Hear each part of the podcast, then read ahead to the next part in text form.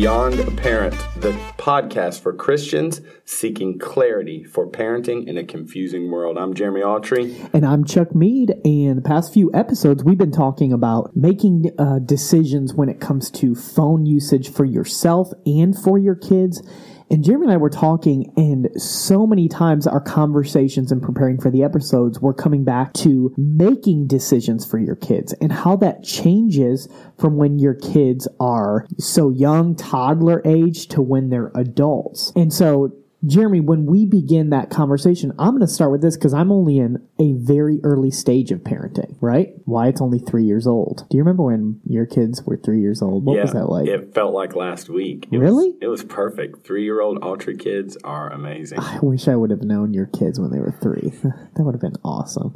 But here's the thing I just have a three year old. And Wyatt can't make many decisions for himself. If he did, it would be utter chaos. We make all his decisions for him, what he wears, and, and, and, the fact that he wears clothes. Sometimes I think if he had it his way, he wouldn't. Decisions on what to eat. If he had it his way, he would just eat waffle crisp cereal all day, every day, which, man, that sounds really good. But yeah, but it wouldn't be good for him when it comes to what he wanted to do, where he wanted to, to spend time. We need to make those decisions for him because of his age. Yeah, my oldest son, Dylan, is 20 years old. He's in his second year of college and uh, he's an adult. Very few, very few decisions are made for him. He's still living under our roof sometimes when he's not at school. As an adult, he makes almost 100% of his own decisions uh, obviously, and we're very near the the moment in in our relationship where he'll begin to make all 100% all of his own decisions. The real rub is what happens between Wyatt and Dylan. When, when is that change made? and um, what does that look like? And that's what we thought we'd spend a little time talking about today. Yeah, so I guess we could call it parenting in the middle. Parenting in the middle is that slow transition of teaching them how to make their own decisions. So there's really two extremes when it comes to this, Jeremy. What would you consider to be one of them? So one of the extremes would be hey, you're five, make all of your own decisions, yep. you know, and just, um, I will just turn this over now and we'll, as a family, follow your lead. If you don't like to eat this, you don't have to eat this. If these are clothes you want to wear, then you can wear those clothes. If you hate brushing your teeth, don't brush your teeth anymore. If you, know? you decide you don't want to be a boy anymore and you want to be a girl, um, yeah. yeah. you make that decision yeah. because you're five years old and you know how to make every decision for yourself. So we're, we're talking about that in kind of an extreme way, but there are there are situations where the opportunity to make decisions is given to a child at a very inappropriately young age. It might not really be five, but you have 12 mm-hmm. year olds deciding whether or not they're going to attend church. You have 13 year olds deciding what time they're going to go to bed. You have some, some dangerous situations, maybe that this is handed over to a child to make these huge decisions at a very young age, and that's dangerous. Then the other extreme, and again, with good intentions, probably with the intention of I'm protecting my children. And as long as they're under my roof, I'm going to do everything I can to protect them and shield them. So good intentions, but that to the extreme is I'm going to make every single decision for you until you are out of my house completely. So I decide what you choose to I don't know where, what your personal hygiene choices, where we go, every decision, your decisions for how you want to spend your free time, your de- every decision you make for spending your money, I'm making that decision for you, and it makes the transition to adulthood very, very difficult. A pretty good analogy for this would be um, driving and the system that we have for in our society for a kid to go from not driving at all to being a completely free driver to do driving on their own. If we compare driving to making choices, decisions for yourself, a kid starts out not being able to drive at all, having absolutely no experience driving. But then we don't just say, okay, here are the keys.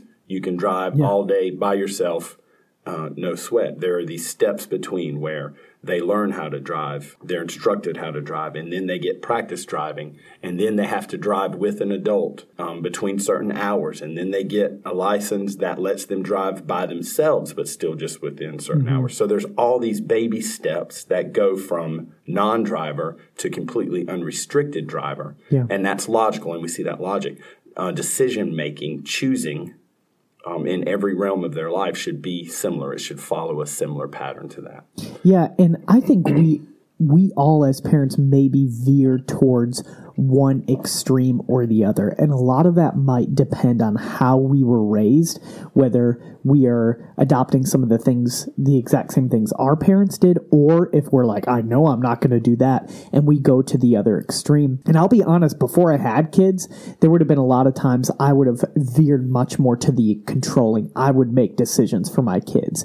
But the more I'm around teenagers and now even just having a young kid and realizing, hey, I only have 15 years, maybe at the most, or um, at the least, of him being in my house, where there's going to have to be a transition at some point. So, Jeremy, what would be some scriptures as we're talking about this parenting in the middle that we could start? Well, remember Proverbs 22 um, said, train up a child in the way he should go. When he's old, he won't depart from that. Um, training is much more than just let me give you some instruction and you run out there and do it. Uh, if we look at the concept of training from military or sports, it's the idea of I'm going to tell you how to do this, I'm going to watch you do it, I'm going to support you as you're doing it. Training is is a process from going from not knowing how to do it at all to being able to do it completely on your own. Um, so, as we're training a child in the way he should go, and remember, as we consider parenting in the middle, we're really parenting with that end in mind. Yeah. What is it going to look like when my kid is grown? How do I want them? How do I want to have? What do I want to have instilled in them yeah. to live out as an adult? Of course, we don't have control over that once they're an adult, but what do we want to pour in them? And we want them to have those, that practice in decision making all along the path. So uh, Proverbs 22 is a great place to start. That's good. And another one, Ephesians 6 4, we've brought this uh, verse up in the past on, on an episode, but fathers don't provoke your children to wrath, but instead bring them up in the nurture and admonition of the Lord. So it's very easy for us to frustrate and really provoke our kids to anger because of maybe the way we are trying to parent them. But instead of frustrating them, we must walk with them through that. So bring them up in the nurture and admonition of the Lord. It's more than just an intellectual classroom setting.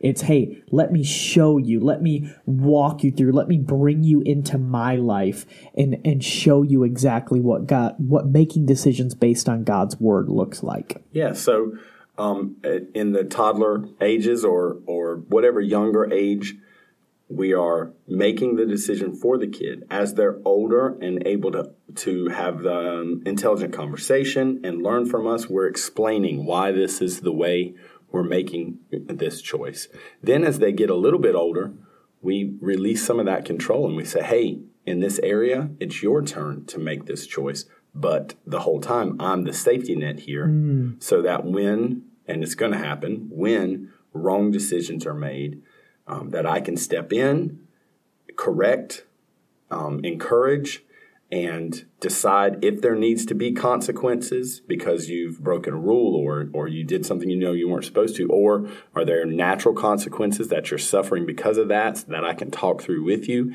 and help you see that this is this is because the wrong decision was made I'm here alongside of you as you're making the decisions and then eventually we get to adulthood mm. and hey you're making your own decisions, yeah. and I'm on the sidelines cheering you on mm-hmm. and coaching you uh, when when that's available to me.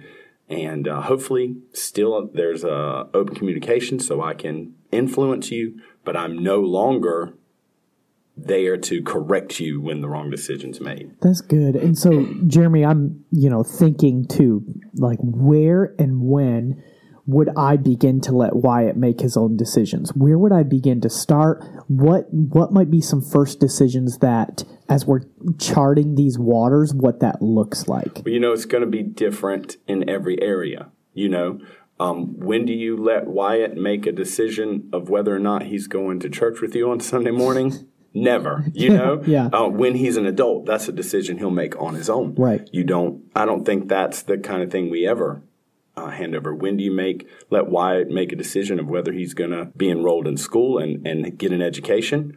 Once he's an adult, that's not a decision he's ever going to have the chance to make. When does Wyatt get to pick out what clothes he's going to wear? That's going to come earlier Yeah. in the process. When does Wyatt get to choose what show he's going to watch within this set uh, collection of shows that you've made available to him? That's going to come, Yeah. you know, um, very soon. So Yeah.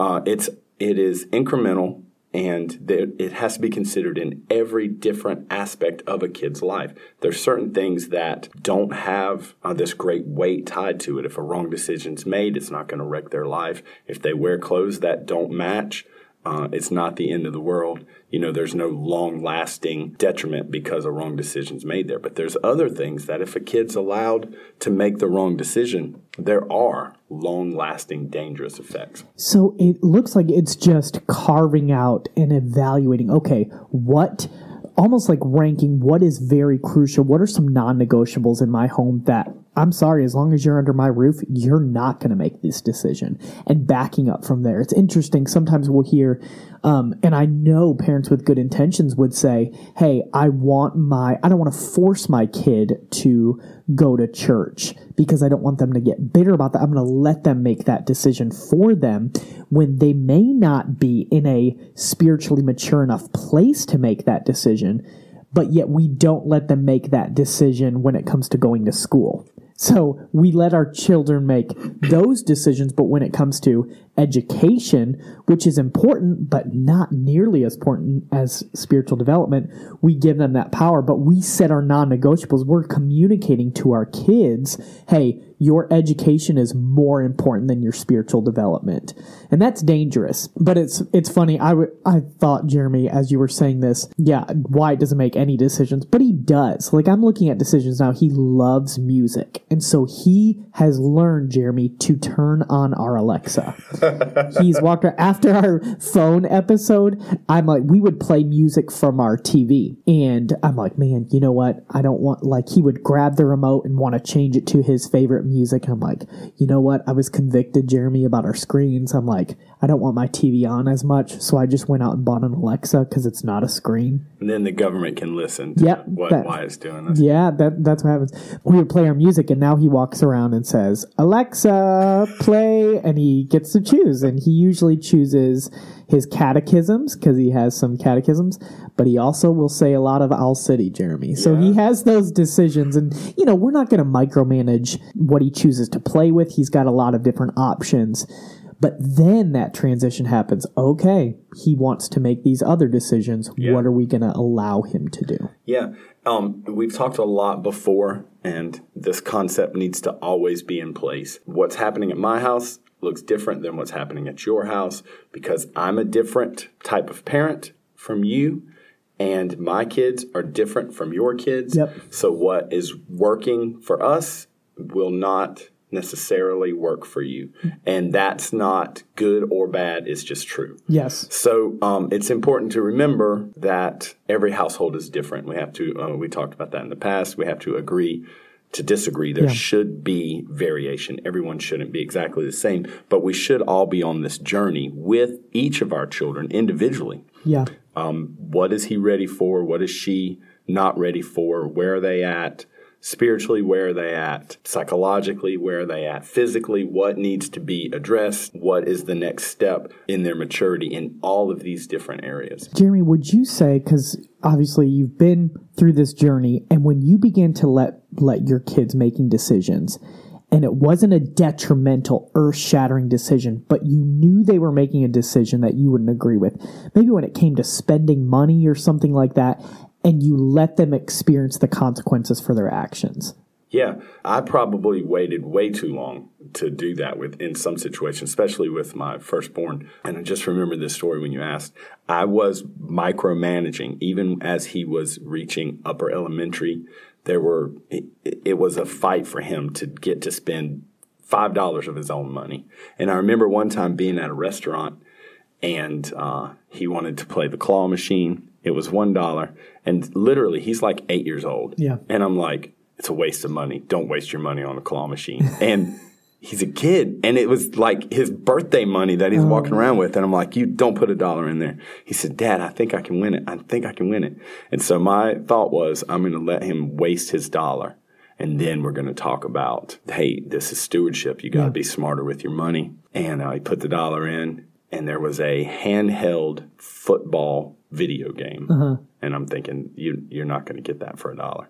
Put his dollar in. He, like he had been doing it his whole life, worked that claw over, push the button, the claw drops down, grabs that football game, picks it up, and drops it right down in the thing. He got it? Yeah. And so um, my opportunity to teach him about not wasting money on claw machines turned into a lesson God was teaching me that, hey, you got to let your kid be a kid. You know what I mean? Every moment isn't about the stewardship of a hundred pennies.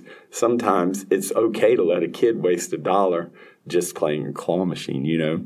That is good. So I guess that's another danger of, uh, which maybe that fits under the danger we talked about before. But I, I remember, especially with my firstborn son, having a really hard time turning over the opportunity to have control and make decisions when it was appropriate to do that. Well, that's hard. And I really, it comes from love. We don't want to see our kids fail.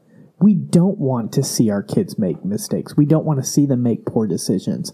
And so that's so hard. And it's a hard concept to learn that sometimes the best learning the best learning experiences are when we ourselves fail and make poor decisions.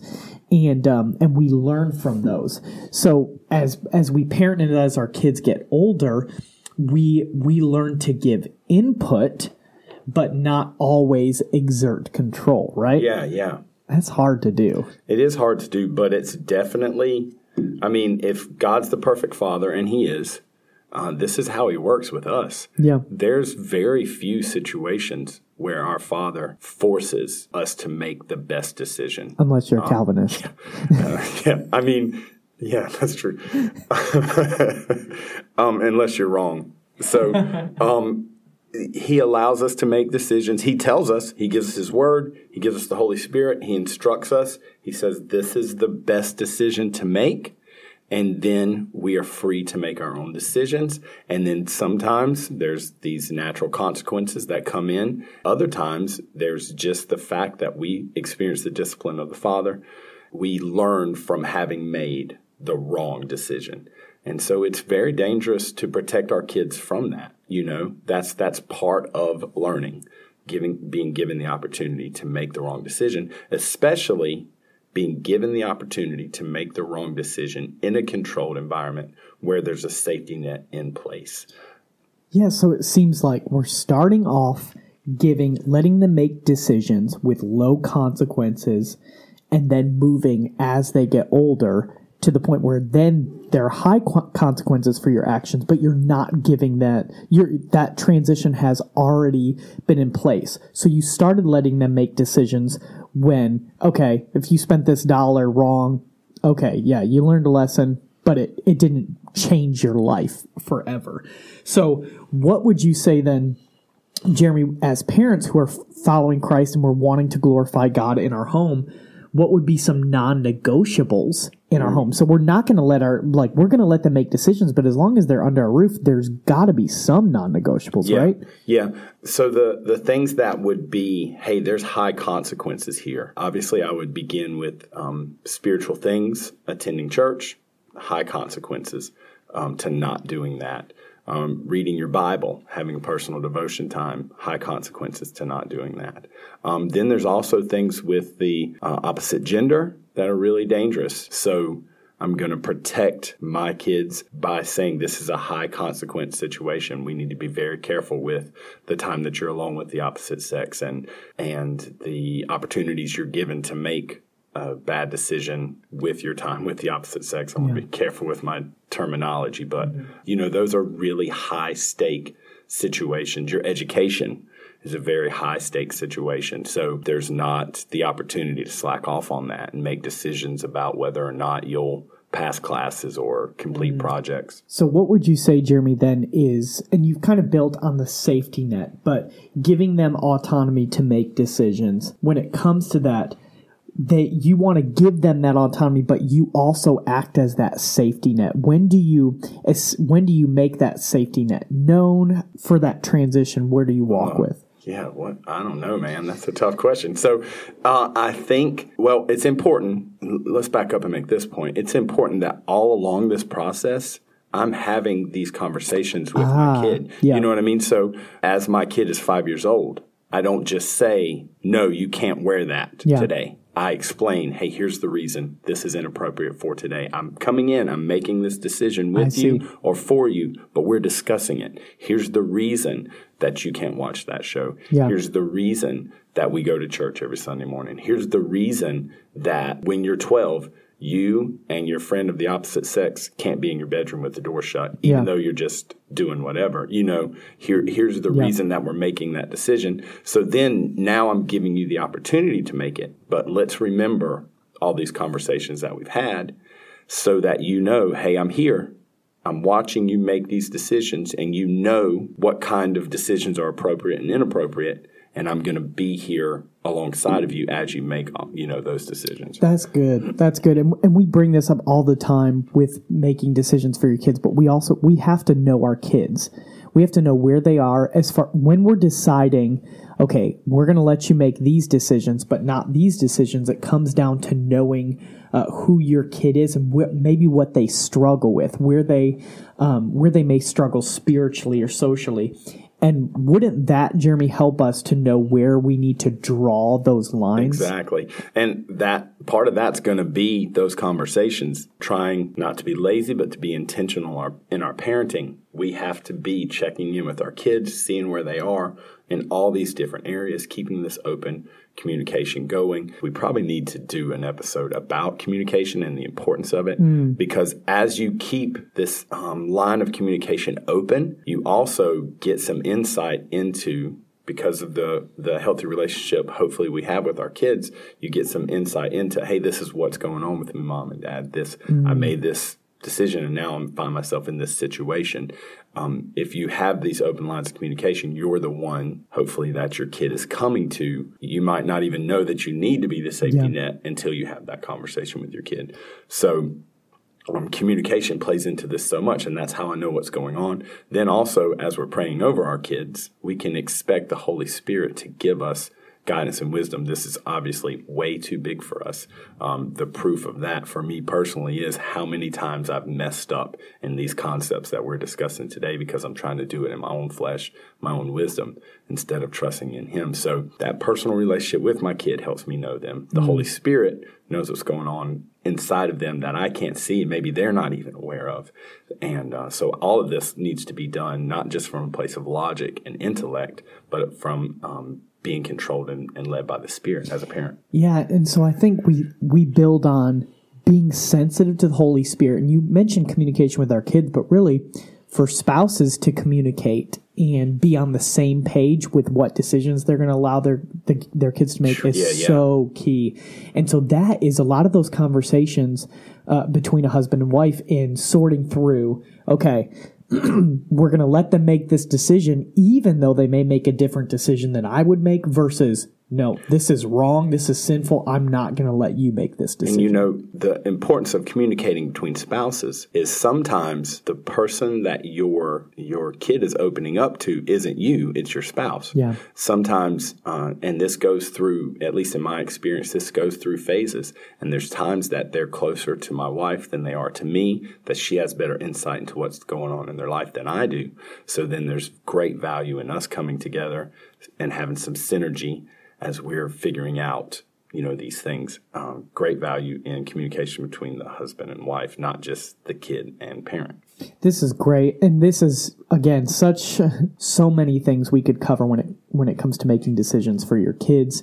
But this is parenting in the middle. It is Yeah. not. We're not going to get a manual on okay when your kid is this age, and you like search the chapter and you say this is the deci- decisions you make. This is going to be something that we take one day at a time. yeah yeah i think it'll be good to leave with some action steps things to consider as a parent first of all we already said be spirit led, keep your lines of communication open, and have this concept in mind of beginning with you making all the decisions, ending with them making all the decisions, and what does the progress from one point to the other look like. Also, we're parenting with the end in mind. What does what is the non-negotiable that I want to be present in my child's life once they are an adult? And how do I work toward teaching them and modeling for them to make those decisions?